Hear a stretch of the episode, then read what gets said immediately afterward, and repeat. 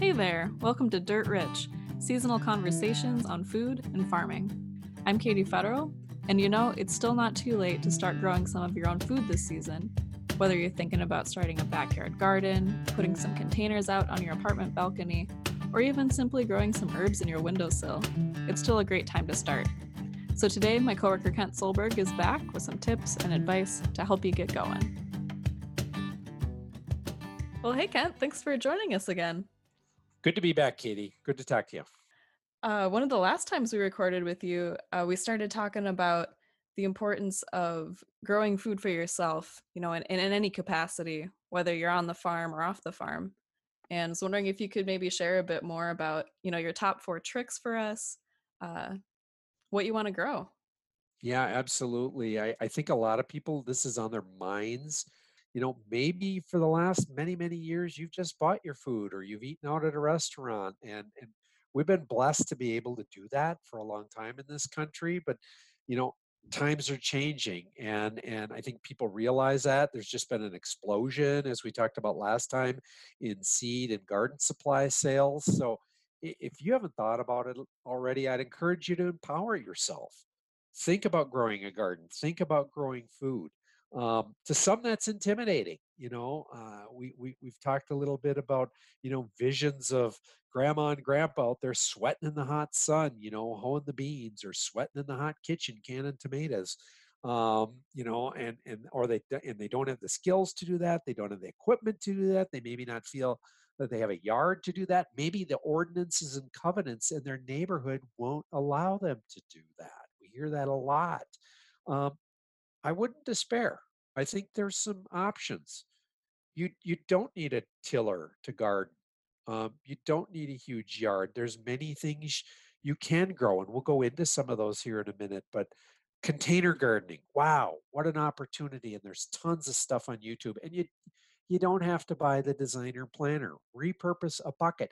Repurpose an old an old sack, an old feed sack, or an old uh, you know uh, this is how they, they get people started with farming in developing nations. They teach them how to grow potatoes in sacks.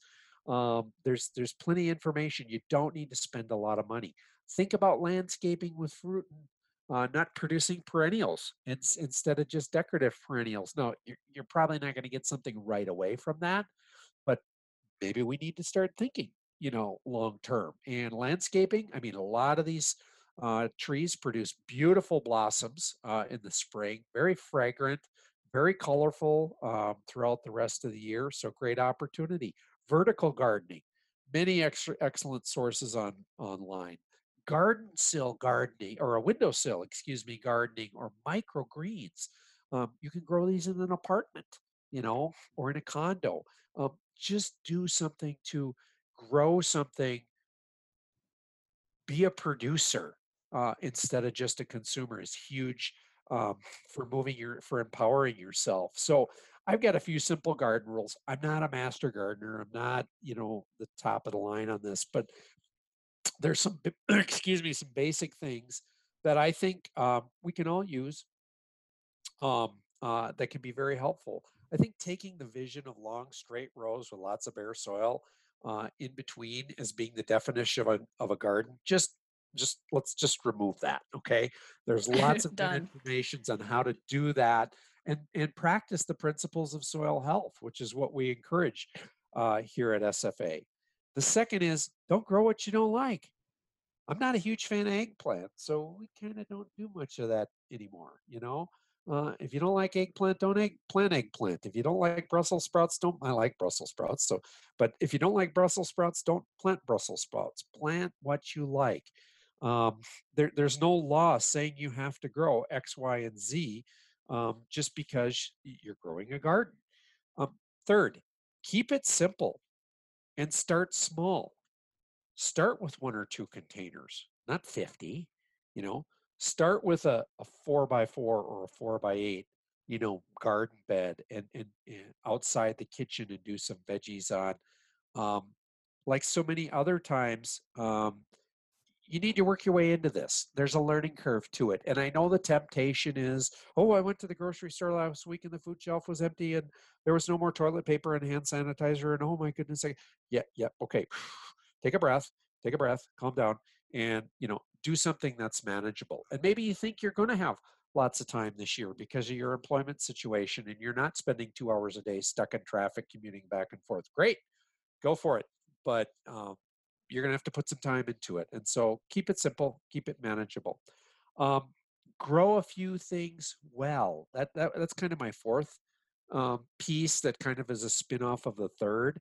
Um, and and until you build experience, again, don't overwhelm yourself with dozens and dozens of vegetables. And the fifth is start a compost pile. This doesn't have to be a big expensive thing. You can probably scrounge stuff to keep it sort of, you know, corralled in a corner or whatever. But start a compost pile because that's what's going to be fuel for your big part of fueling your system um, as you go. And there's some really great information online on how to do that. I'm I'm going to give a shout out to one uh, uh, gardener online who I think's got some pretty amazing stuff. He's in the British Isles. His name is Charles Dowding. A lot of people may be familiar with him but he he he works a lot to follow the principles of soil health. Does he specifically state those out there? No, and he, he takes some deviation from that.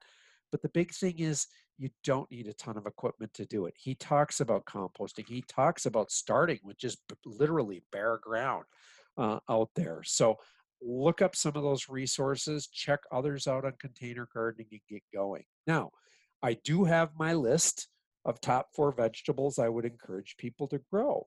Uh, and, and I'll talk about the reasons for these as I go.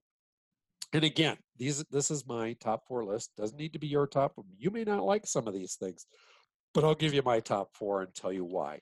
Number one, potatoes, especially russets. Why? Well, part of the reason is, as we've maybe talked about before, is you can grow them in a garbage can or in some other container, and you can grow large amounts in a very small space.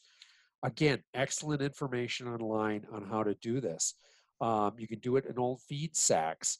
Um, one of the reasons I like potatoes is how do you store potatoes? Cool, dark place. No pressure canner, no water bath canner, no canning jars, no fancy equipment, cool, dark place. The other thing I like about potatoes, you can save some for seed the next year and keep going. Um, that's huge talk about empowering yourself. You don't need to spend a bunch of energy or a bunch of time preserving these things. It's it's just how you harvest them and prepare them for storage. Um, and you don't need uh, a, a, lot of outside energy and infrastructure to, to do this, and you can save seed for next year. The second one, beans, particularly dry beans. And I'm going to go even a step further than that. Bean varieties that can be eaten fresh as like a green bean or a string bean or whatever. But also you can let them go to full maturity and dry down, shell them out, and you can store them in a jar with a tight lid. No big deal. One of the best for this that I know of, that's just me, I'm not a bean expert, is Kentucky Wonder. And the other beauty of them is they love to climb trellises. So you can do vertical gardening with something like this. So um, again, uh, you can eat them fresh. You can let some of them mature. You can run them up a trellis. They don't take a ton of space. Um, and and what do you need to preserve them? Well, let them mature, shell them out, store them in an airtight jar. Wow, pretty amazing. Yeah. Beans are super nutritious. Um, Green beans are definitely like the the crop that I've had the most luck with as I expand my garden over the past few years. It's green beans go gangbusters, and I have plenty of them and I'm able to save seed to plant for the next year. Perfect, and it's and it's hard to beat fresh green beans right out of the garden. Uh, oh, absolutely! evening meal in the summer, so outstanding. I've been doing those in yeah, did, been doing those in container gardening. There you go. There yeah, you go. didn't hey, need much space. There you go. You want to know about container gardening green beans? Get a hold of Katie. So there you yeah. go. so another resource for everyone. So absolutely. Uh, my next one is butternut squash, an open pollinated variety. You can grow this in containers. You can trellis it. You could start it in a pot and transfer it because for some of us, our growing season's pretty short. Um, great opportunity. How do you store it? You harvest it, you put it in a cool, dark place. No canning jars, nothing like that. You could do all that stuff. You could do all this stuff with any of these things potatoes, beans, whatever. But you don't need that. And if you get an open pollinated variety, as you open up that squash to prepare it, you can save some of the seed uh, from that for, for next year. But my fourth one is is a bit unusual um, that I'm going to talk about, but um, uh, here are my reasons for this. It's it's either sweet corn or an open po- an open pollinated variety or an open pollinated variety dent corn or field corn. Um, and people think that you need a combine and hundreds of acres and blah blah blah blah blah to do this. You really don't. Um, you should have at least four rows wide in whatever length you want. That's to allow for pollination uh, there. Um, you can eat the sweet corn fresh and then let it dry down and just pull the husk back and hang it from a string upside down uh, to store it through the winter once it dries. Um, and then have seed for next year. The dent corn or field corn, same thing. Um, you're not going to probably eat it fresh. It's not that great. It's not like sweet corn, but um, you can you can harvest it and pull the ears back, or take the husk or uh, take the uh, husk back uh, and let it dry and hang it. And you want to talk about the uh, most amazing cornbread you can ever make. Um, you can shell it Oh. off the cob by hand, and if you got a coffee grinder, you can make cornbread. It's amazing. I encourage you to try it. If you get a couple chickens around, hey, some of the ears don't turn out so great. They'd be more than happy to clean them up for you. So great opportunity there. Um, we can interseed um, the corn. Uh, we can we can put clovers in there just as a cover crop, or we can do pole beans or peas or squash. Or is this starting to sound like the Three Sisters thing? Yeah, Yep. uh, great opportunity there.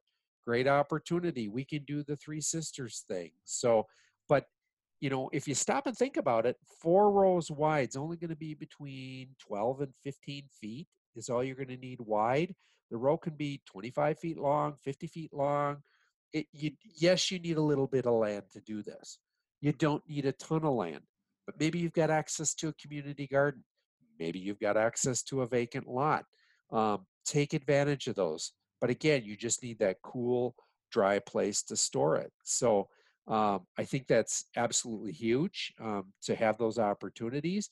It's all stuff you can use uh, to help support your family if you're feeling a little food insecure these days. Um, but it's a great opportunity that doesn't uh, uh, doesn't take a ton of effort. And the corn, you know, the corn, you think you got to have a tiller. Um, you can take old carpeting, old cardboard, a plastic tarp, kill the grass off in an area.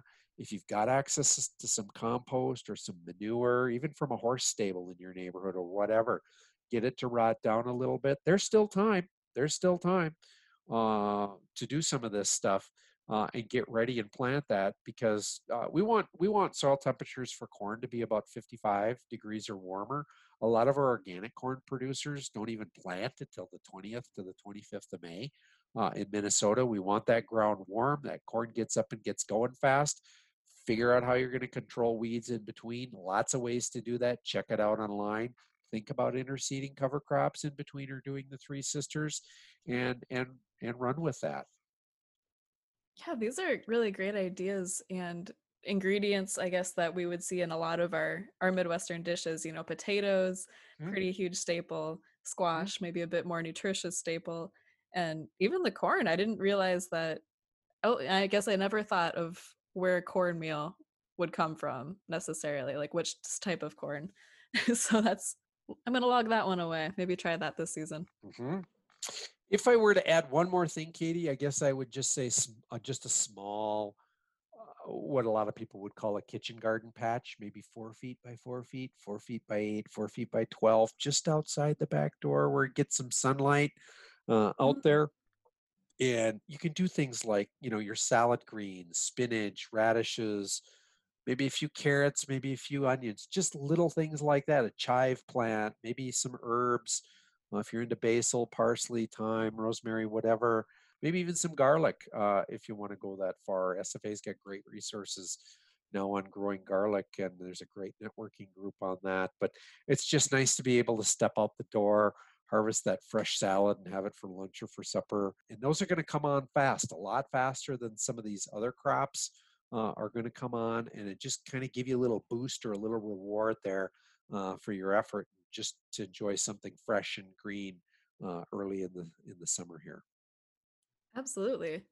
And I'm thinking of I, I haven't tried any of these systems yet for home, but I, I have seen more hydroponic at home uh, kits come online too. Mhm. So that's if that's more up people's alley too. That's a great way to grow some greens uh, fresh Yeah, inside and longer season up in Minnesota too. there there you go, and a couple barrels, and away you go. You know, uh, it's very doable. And hey, you want to take it to the next level? Think about aquaponics. Um, Mhm. and and that's a little more technical, uh, a little more sensitive, but uh, there's there's people doing it. There's great information available out there. Uh, um, but look into those things. Other people, you know, call in with your ideas. Email email us with your ideas. If if you think there's something great out there people need to grow, um, give us a holler and and we'll we'll see about getting that on and and just this is about sharing information about empowering people about building our farms our families and our communities so um, yeah join the conversation Dirt Rich is produced by the Sustainable Farming Association. We believe agriculture, done well, heals. For more information or to tap into the Farmer to Farmer Network, visit us at sfa-mn.org.